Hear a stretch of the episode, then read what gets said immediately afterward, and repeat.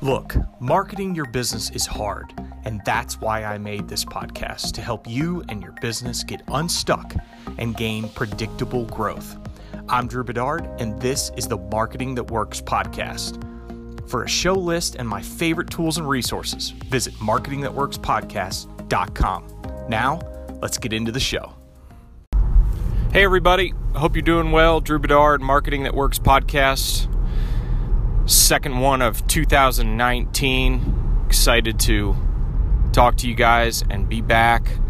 I finished, uh, so quick book review. I finished The Power of Moments by Chip and Dan Heath just a, uh, about a week ago. Uh, flew through it, really enjoyed it, uh, couldn't put it down, and I just wanted to leave you guys with one big takeaway from that book. Obviously, great book and talks about the different types of moments in our lives that, that truly make an impact. But when we're talking about marketing, one of the concepts in the book, it's the peak end theory. And just wanted to leave you guys with that one today. But I, I really do want to encourage you to get the power of moments. It, it, it can look like it's intimidating, but you're going to get so much out of it and so such a, a research driven book. So the peak end theory is that after some research that had been done that people were responding in a survey to say they remembered two things in particular. One is a peak moment within an experience. So this is, you know, say Disney World and it's going on Space Mountain or it's going, you know, seeing your kids dance around at the, you know, Monsters University, Monsters Inc. thing or whatever. Uh, because most of the moments of a vacation, especially for parents of young children, is kind of stressful because you're just trying to get them to three meals and you're you're hot and you're pushing a stroller, carrying a kid, you know, whatever. There's not many times for you to just let loose and have fun, but there are peaks within those. Um, those trips or those experiences. The other one is the end. How are you leaving people at the end of an experience? How can you craft the end of an experience to make sure that what they leave with is a smile and what they leave with is fun? Now, this a lot of people are thinking, well, I don't have an experience. I, am a, uh, you know, I do investments, I do insurance but you can. You can build peaks and great ends to everything that you do. So let's take a peak moment.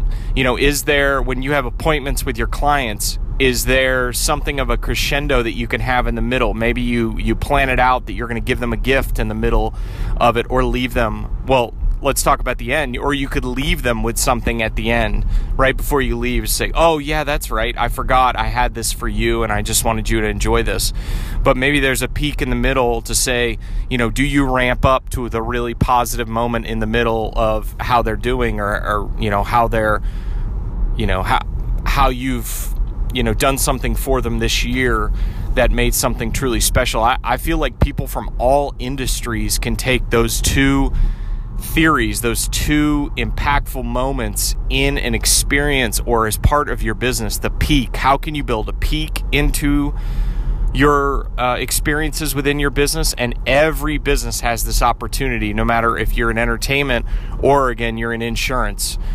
You can do it. And then what happens at the end of an experience? What can you do at the end to leave them with an impression of, wow, that this is so different than anything I've ever experienced before from any other vendor I've ever had or any other partner that I've ever had. And they make the difference and that's how you that's how you keep people that's how you increase retention. So quick one today. It's kind of a quick book review but a, a big takeaway from the power of moments. The peak end theory. Think about how you can build peaks. Think think about how you can build great endings to any experience that you have with your customers and you're going to keep more customers that way. You're going to make an impression that they want to stay with you. Have a great day. Thanks for listening. Talk to you soon. Hey guys, before you go, one more thing. People are asking me all the time for book recommendations, and I wanted to give my favorite book from the last couple of years, and it is Expert Secrets by Russell Brunson bar none, it is my favorite marketing book that I've read. I've actually reread it three times over the last two years.